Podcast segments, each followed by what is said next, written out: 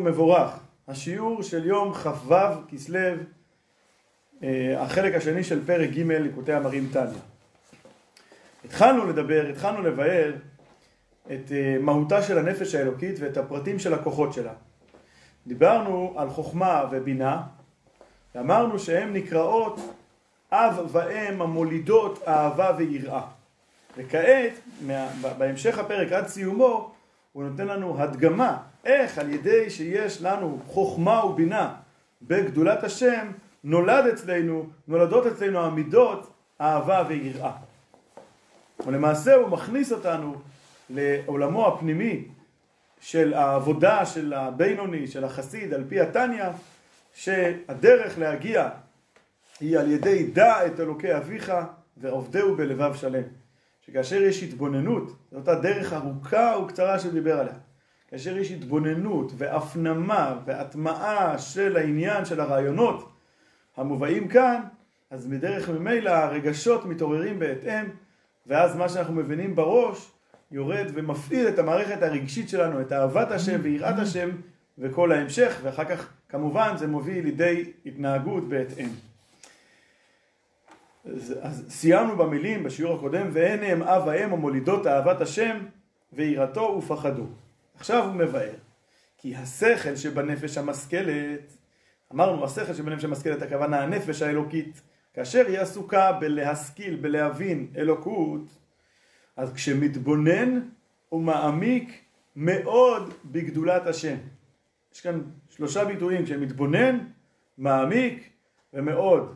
כפי שנראה מיד איך הוא מפתח את זה, איך ההתבוננות בגדולת השם צריכה להיות.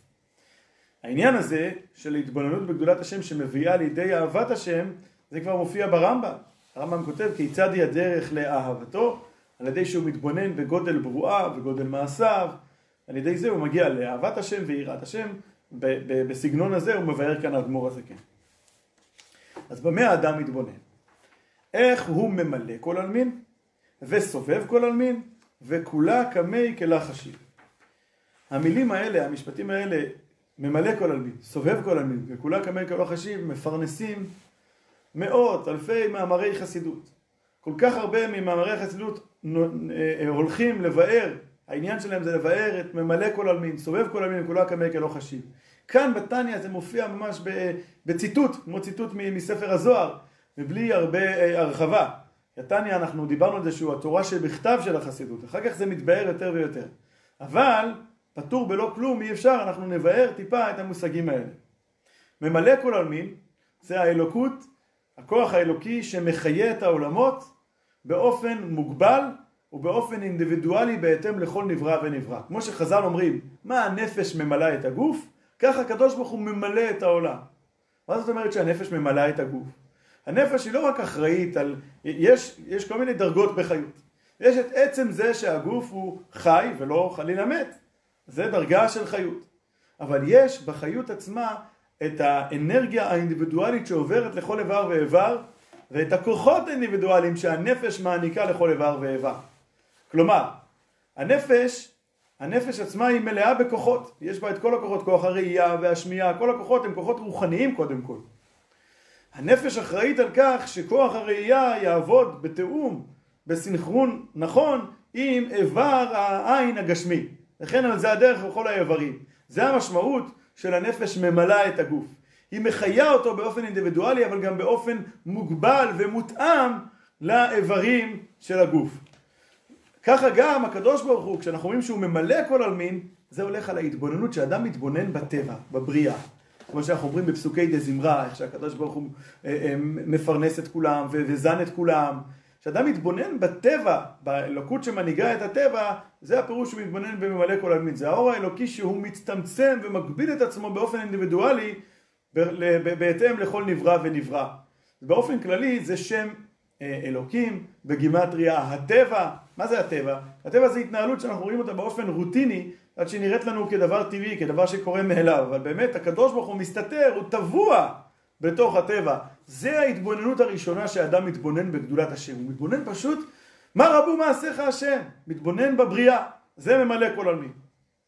כשהוא מתבונן בזה, הוא, אז הוא, הוא, הוא עובר, אחרי שהוא מתבונן בזה, הוא עובר לשלב הבא, הוא מעמיק, זה מגיע למסקנה שמי שמחיה את כל העולמות באופן אינדיבידואלי, אז ודאי שהוא בעצמו לא חלק מתוך המסגרת הזאת. כמו שחז"ל אומרים, שאם יתכנסו כל חכמי תבל הם לא יכולים לברוא אפילו יתוש קטן.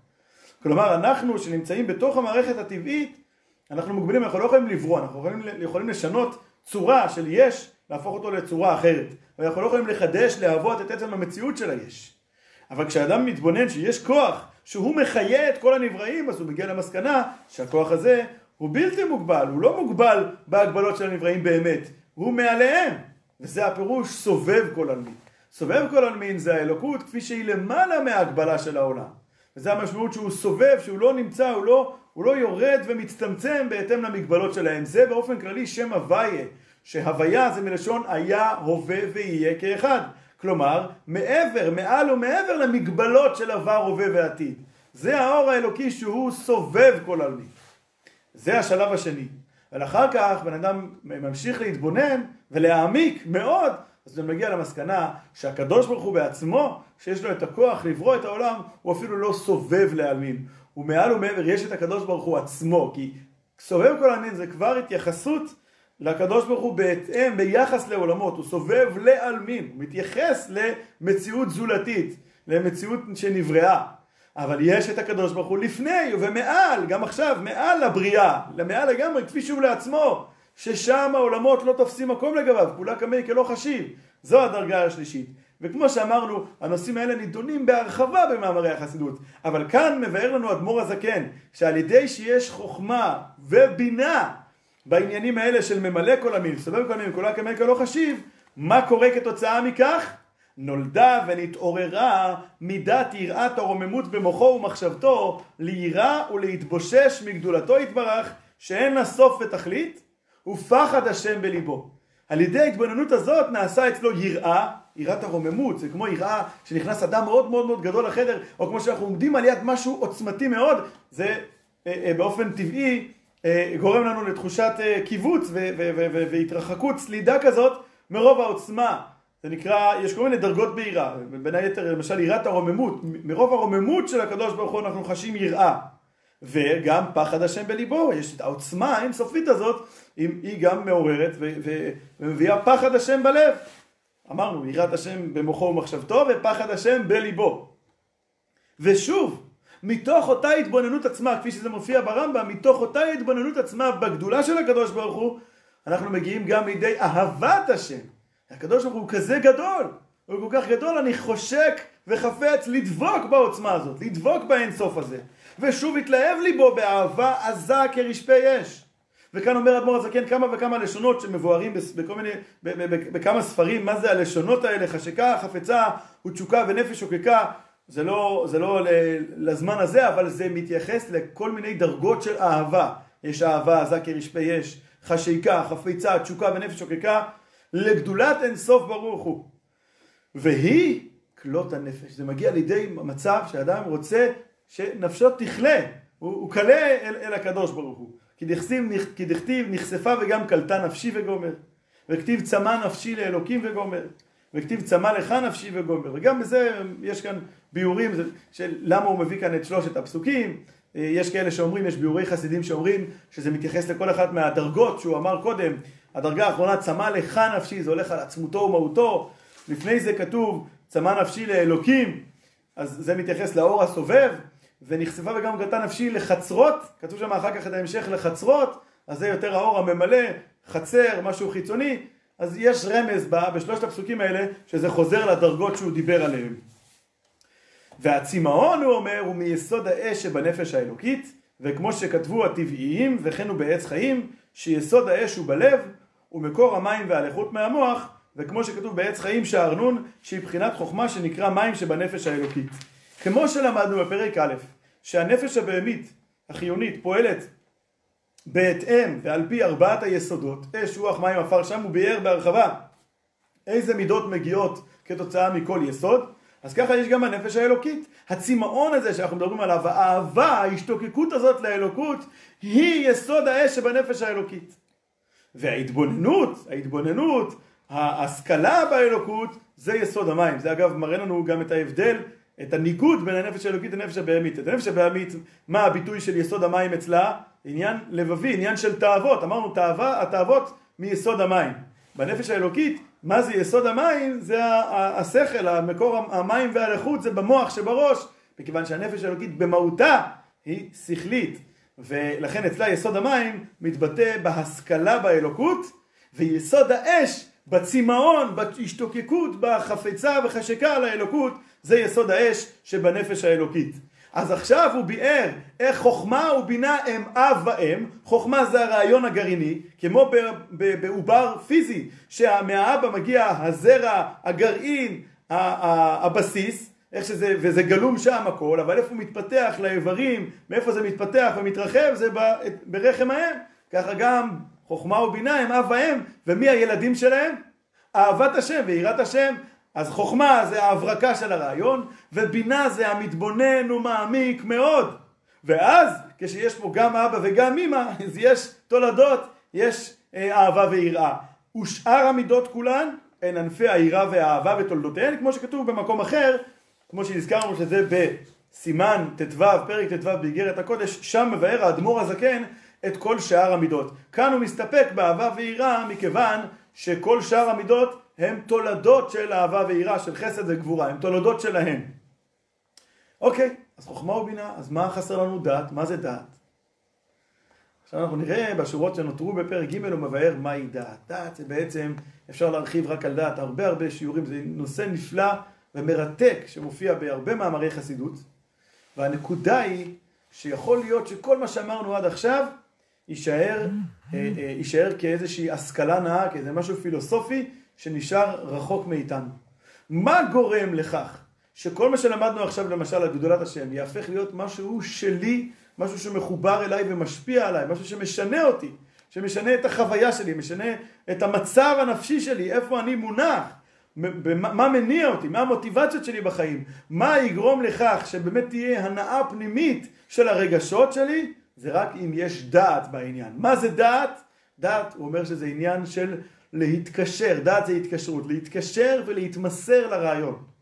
מאיפה אנחנו יודעים שדעת זה התקשרות? בואו נראה. והדעת הוא מלשון והאדם ידע את חווה. והוא לשון התקשרות והתחברות. האדם ידע את חווה, התקשר, הזדווג אל חווה, זה עניין של התקשרות, להתקשר לרעיון. איך מתקשרים לרעיון? איך הופכים אותו למשהו שהוא שלי? זה אומר שזה על ידי, על ידי שמקשר דעתו בקשר אמיץ וחזק מאוד ויתקע מחשבתו בחוזק בגדולת אינסוף ברוך הוא ואינו מסיח דעתו. זה לא מספיק ללמוד את הדברים פעם אחת, אוקיי הבנתי. זה עניין של להתמסר אליו ולתקוע את המחשבה ואת הריכוז ולעיין בזה ושוב ושוב ושוב זה עבודה לחיים, זה שליחות חיים. על ידי שעושים את התהליך הזה, שקודם כל מבינים את הרעיון טוב, אבל אחר כך מתמסרים אליו, תוקעים את המחשבה ולא מסיחים את הדעת, אז נפתח, נפתח הלב, אז נולדות המידות אהבת השם ויראת השם. מה קורה כאשר יש רק חוכמה ובינה בלי דעת? אז הנה הוא נותן דוגמה. כי אף מי שהוא חכם ונבון בגדולת אינסוף ברוך הוא, חכם ונבון, יש לו חוכמה ובינה, הנה אם לא יקשר דעתו ויתקע מחשבתו בחוזק ובהתמדה, לא יוליד בנפשו יראה ואהבה אמיתית, אז מה, הוא יגיד לך אבל שהוא מרגיש משהו, כן, כי אם דמיונות שווא. נכון? אפשר לדמיין, אפשר לחוות משהו רגעי, אפשר להתרגש, להתלהב, אבל זה לא אומר שזה אה, אה, אה, מוטמע בי, וזה לא אומר שזה משנה באמת את המצב הנפשי שבו אני נמצא. רק כאשר יש דעת, כאשר התקשרות לדבר, אז יש, אה, אה, אה, זה, זה מוטמע בי ומשנה את אורח החיים שלי וגורם שאהבת השם ויראת השם יהיו אמיתיות. ועל כן הדעת הוא קיום המידות וחיותן.